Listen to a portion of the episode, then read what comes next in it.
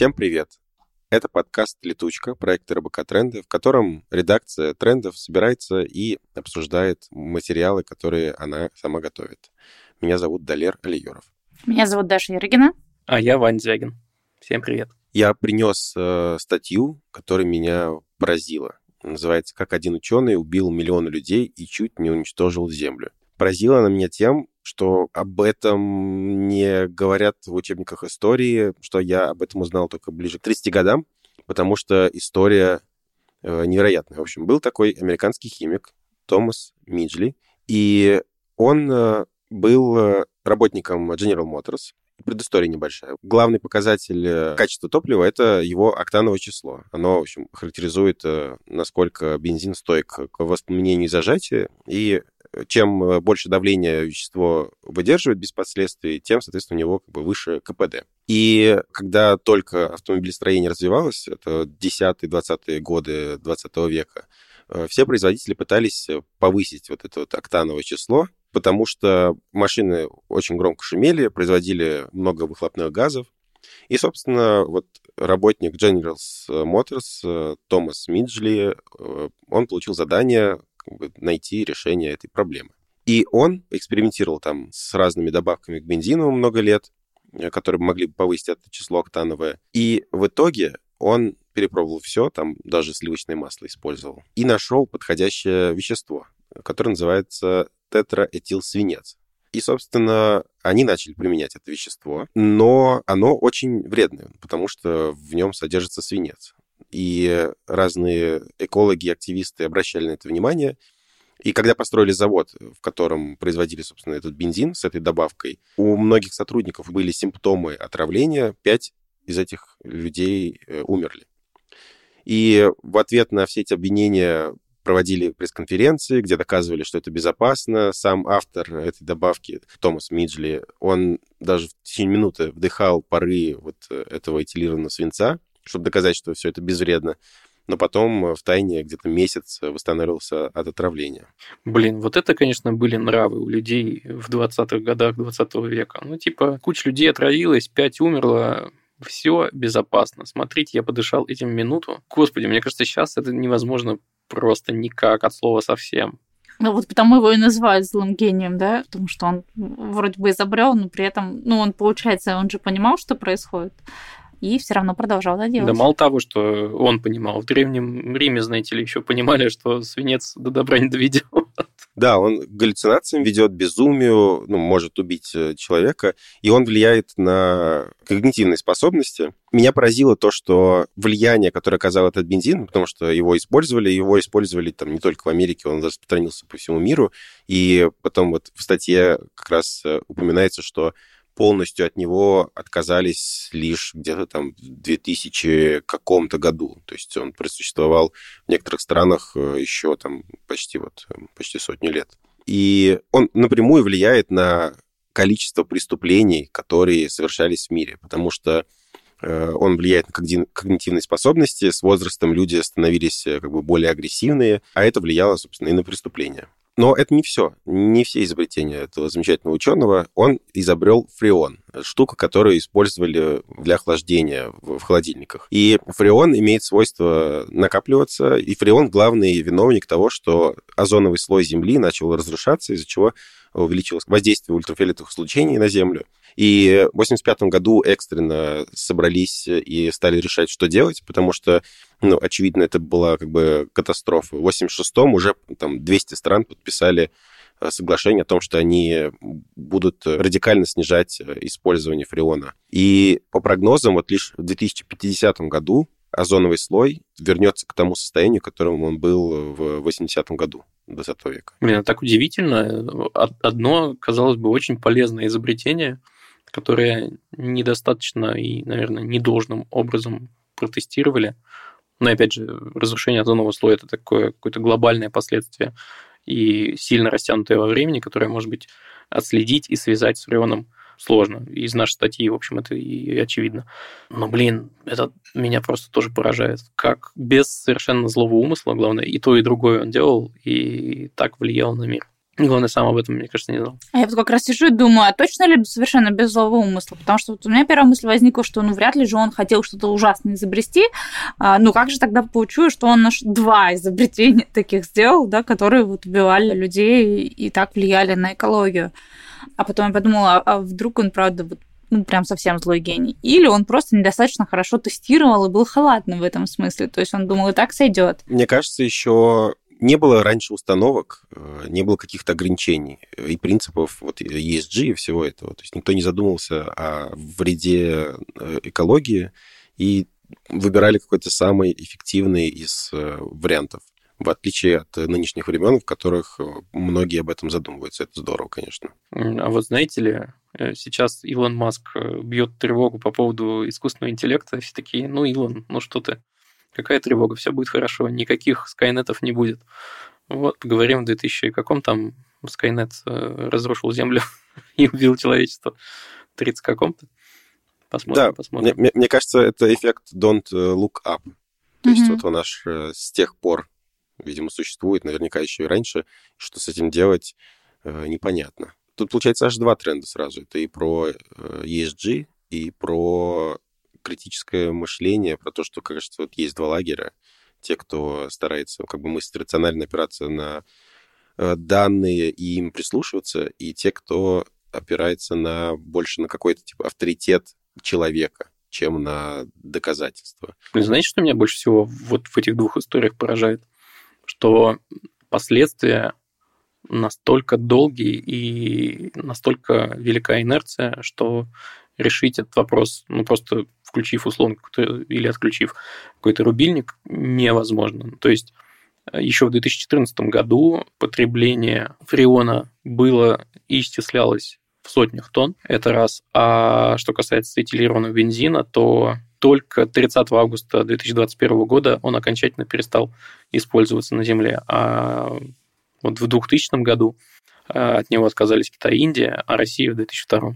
Ничего себе. Здесь есть э, безумная цифра про то, что ну, вещество использовалось там десятилетиями, и ну, это все выхлопные газы, люди дышали там и в детстве, свинец имеет свойство накапливаться в теле. Он обманывает организм, он выглядит как кальций. То есть свинец притворяется кальцием, да, и он накапливается в костях. И за все эти годы IQ населения планеты примерно на 800 э, миллионов пунктов понизилось. То есть это страшно представить. Совокупное, в смысле? Совокупное, да. И мне стало интересно то, что на людей влияло, э, влиял этот газ, он изменял когнитивные способности, как это повлияло, может быть, опосредованно на нашу историю. Кто-то, может быть, принимал какие-то решения, которые ввели там тоже к гибели людей, например. В общем, интересно в этом контексте. Мне кажется, никогда уже не узнаем. Кстати, про бензин и про топливо. Интересно, что ведь в начале 20 века была возможность человечеству перейти на электромобили, но было вот это вот э, да. нефтяное лобби, которое пролоббировало э, использование нефтяного топлива. Соответственно, мы сейчас не на электромобилях. Знаете что, если бы история пошла по немножко другому пути, мы бы там, весь 20 век ездили на электромобилях, и сейчас бы продолжали.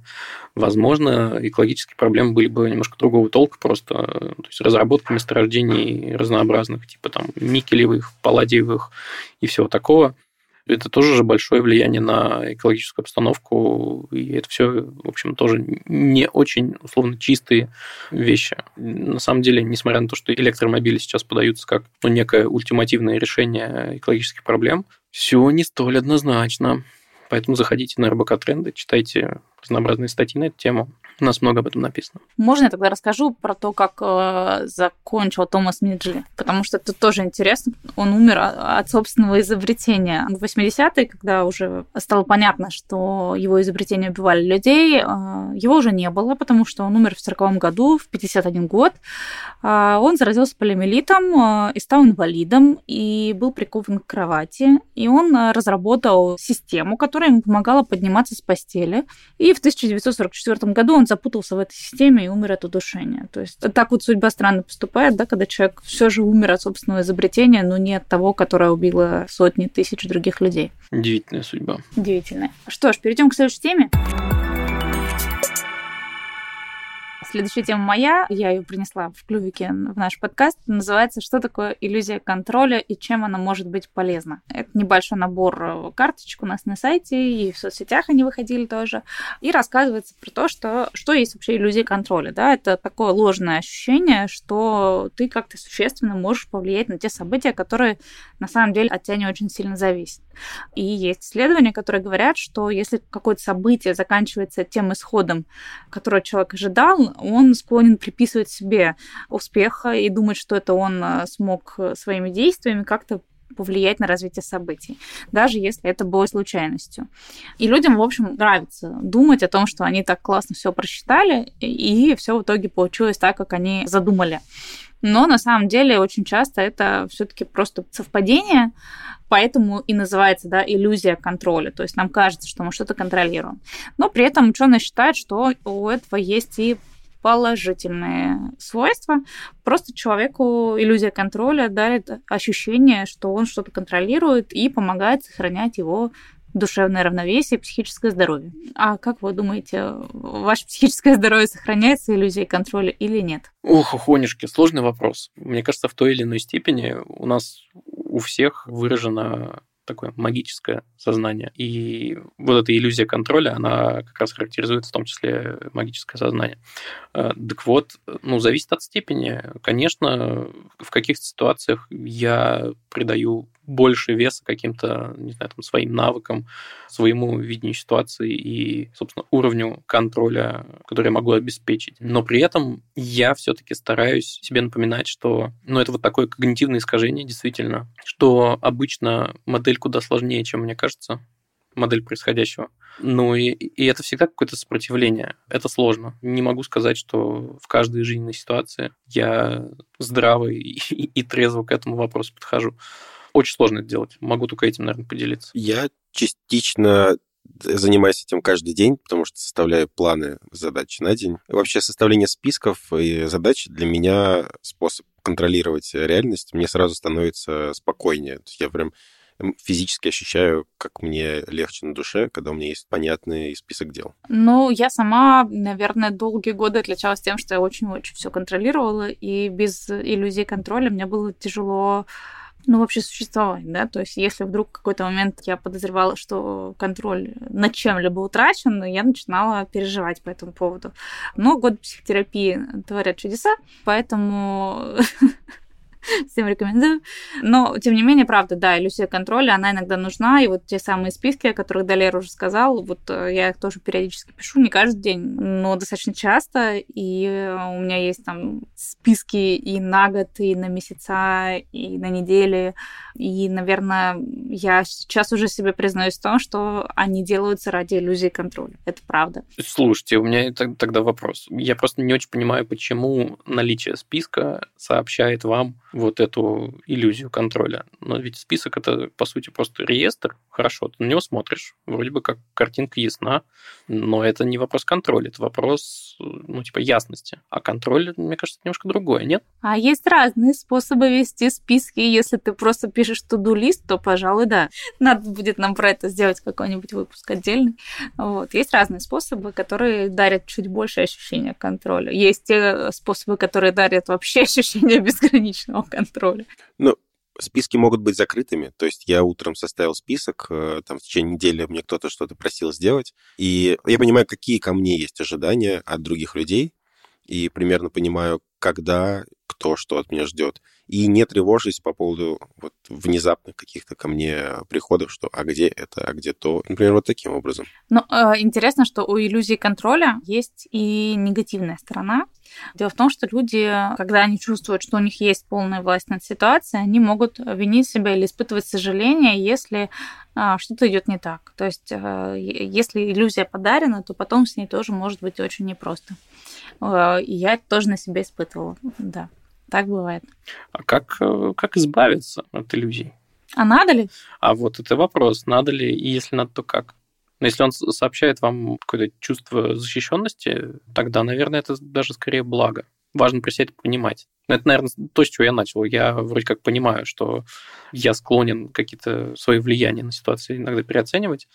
И вроде как про себя это понимаю. Наверное, вот мне такая модель близка. Слушайте, ну, раз уж мы заговорили о контроле, то это немножечко близко к теме, которой я вообще не представлял, что мы можем поднять на РБК-трендах, но вот глядишь ты.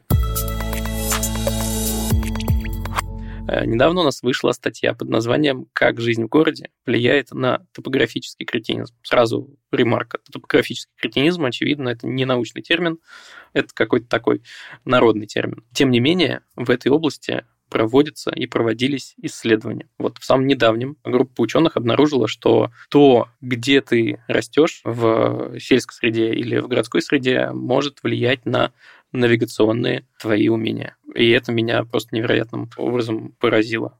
Смотрите, навыки навигационные проверяли на очень-очень большой выборке. Более 4 миллионов человек поучаствовало в исследовании, играя, в общем-то, в видеоигру под названием Sea Hero Quest. Исследователи также опрашивали добровольцев э, об их происхождении, возрасте и о том, где они выросли, в городе, пригороде или сельской местности.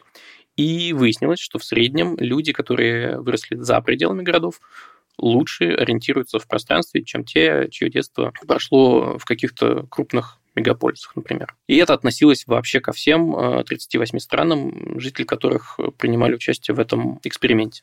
Кроме того, любопытный вывод из этого исследования вот какой. Ученые Э, которые этот эксперимент проводили, обнаружили, что результаты эксперимента сильно зависели от того, в каком именно городе выросли участники эксперимента, и для этого они использовали показатель, который назвали уличная сетевая энтропия, или, если по-английски, SNE этот показатель определял сложность расположения улиц. Ну, то есть, если взять там условный какой-нибудь Чикаго или Нью-Йорк, где все такое квадратно-гнездовое, с севера на юг, с запада на восток, то там на самом деле очень просто ориентироваться. Там встретимся на углу Бродвея и, не знаю, какой-то там 32-й улицы, условно. А Рим, он строился не по плану, он строился довольно стихийно, и в нем улицы простираются вообще во все стороны, пересекаются друг с другом в разных местах образуют какую-то закольцованную систему. И вот пример Рима вошел в высшую категорию по этой шкале SNE. Так вот, чем выше показатель сетевой энтропии у города, тем лучше житель этого города может ориентироваться на местности. То есть, если ты жил в центре Москвы, например, где все довольно запутано, а, и такая странная круговая система, тем у тебя выше шансов не испытывать тот самый топографический кретинизм. Что скажете? Как вам выводы? Из исследований. Ну, кажется, что все логично, что если ты растешь в какой-то очень сложной конструкции, да, и там привыкаешь ее как-то осознавать, то, наверное, тебе потом проще и другие сложные конструкции будут осознавать. Единственное, что я правильно услышала, что люди, которые жили за пределами городов, они еще лучше в этом ориентировались. Да, потому что там, ну, совсем-совсем уже такая какая-то энтропия, хотя при этом еще там много выводов из этого исследования, но чем больше город, тем у тебя, опять же, шансы ориентироваться лучше, выше. Ну, я вот просто представляю какую-то российскую деревню, на несколько улиц. И мне кажется, что, конечно, это не способствует тому, чтобы очень классно везде ориентироваться. Ну, вот просто по уровню сложности, да, кажется, что они не очень сложно спроектированы. Ну, в селах есть еще походы за грибами, поля, выгул коров. Там уже нету улиц, там уже такие маршруты все размытые. Да, это аргумент, угу. это аргумент. Ну ладно. Но я вот жил два года в селе, потом переехал э, в город, и это не помешало мне там пару раз э, перепутать кардинально все. Я запомнил два памятника, мне нужно было к одному, и я как-то очень уверенно, причем я не один был а, с друзьями, повел их на не тот автобус, говоря, что нет, мы приедем к нужному памятнику. В итоге мы приезжали в другую часть города, ну, относительно другую, и максимально плутали. Вот. При этом я и выгуливал коров. Ух уж это детство без электронных карт, да? И без смартфонов. Да, как э, ориентировались таксисты в той же Москве, например, я боюсь представить, без карт. А я помню, как они ориентировались. Они ориентировались по бумажным картам. Ездили с атласами, да. Да-да-да, у них у всех были в багажничке карты. Ой, в багажничке, в бардачке. В бардачке, да. Это навевает э, очень приятные такие воспоминания. Помню, как э, мы с моим старшим братом периодически куда-то ездили.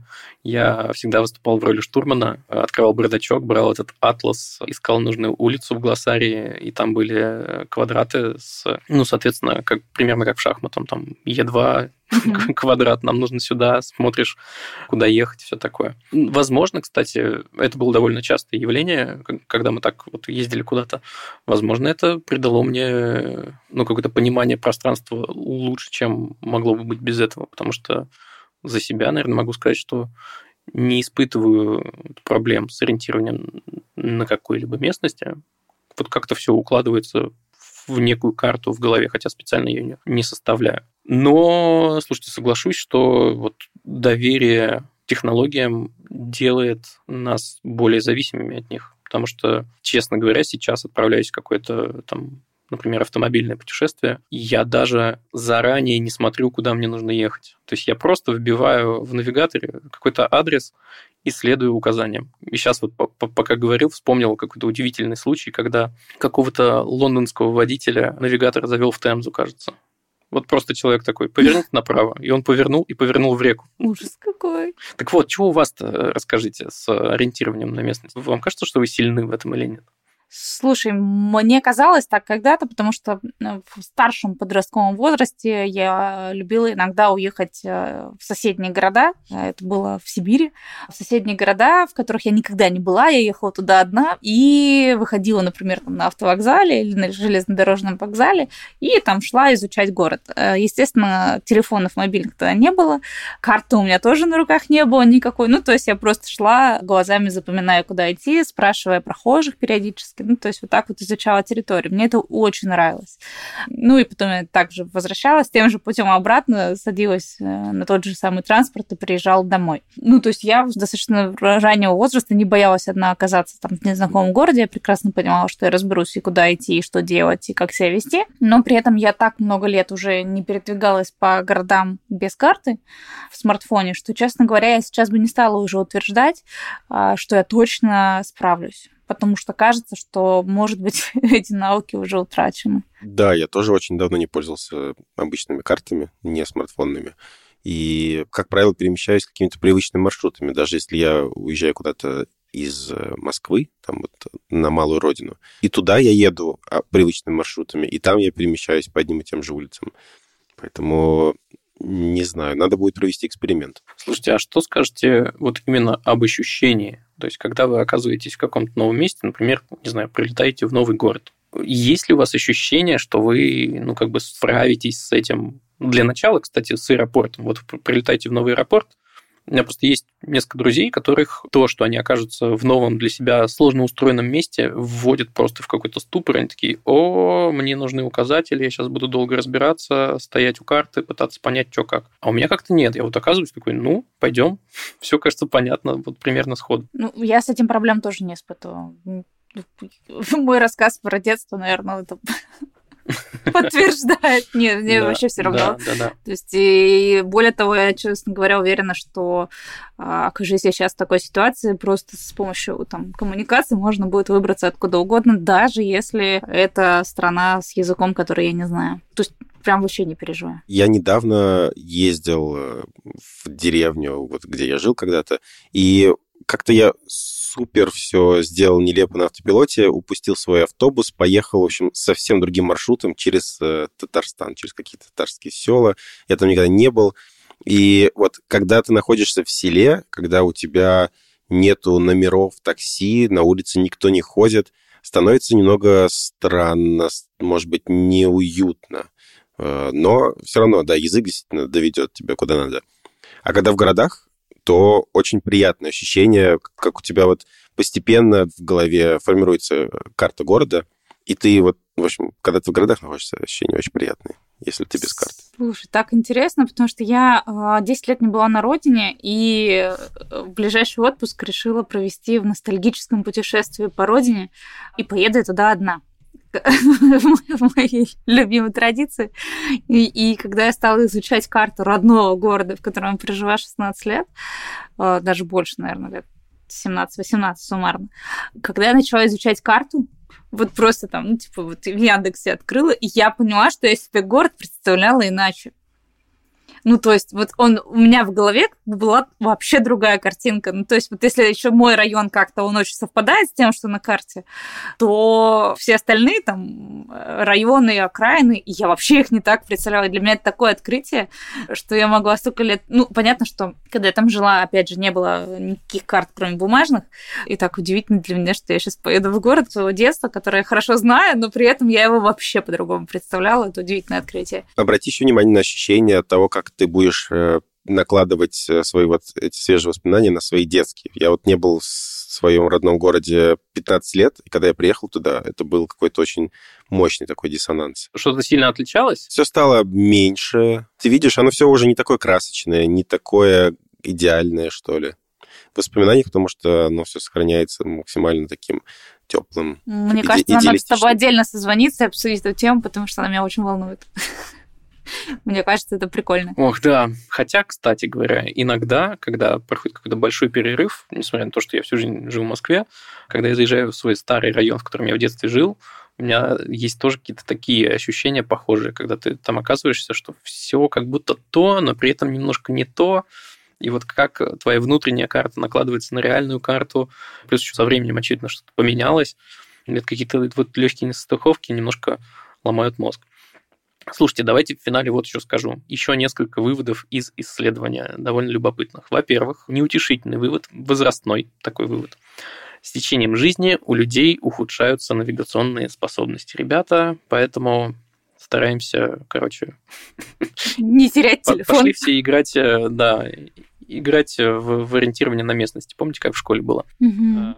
Азимуты вот эти вычисляйте, вот это все. Во-вторых, выяснилось, что в некоторых странах играют роль гендерные стереотипы. А в том смысле, что из-за этих стереотипов мужчин, например, лучше готовят к ориентации в пространстве, и, соответственно, они по итогу лучше ориентируются, просто потому что их с детства воспринимали вот, вот как-то так. Мальчики должны ориентироваться на местности, а девочкам это не нужно.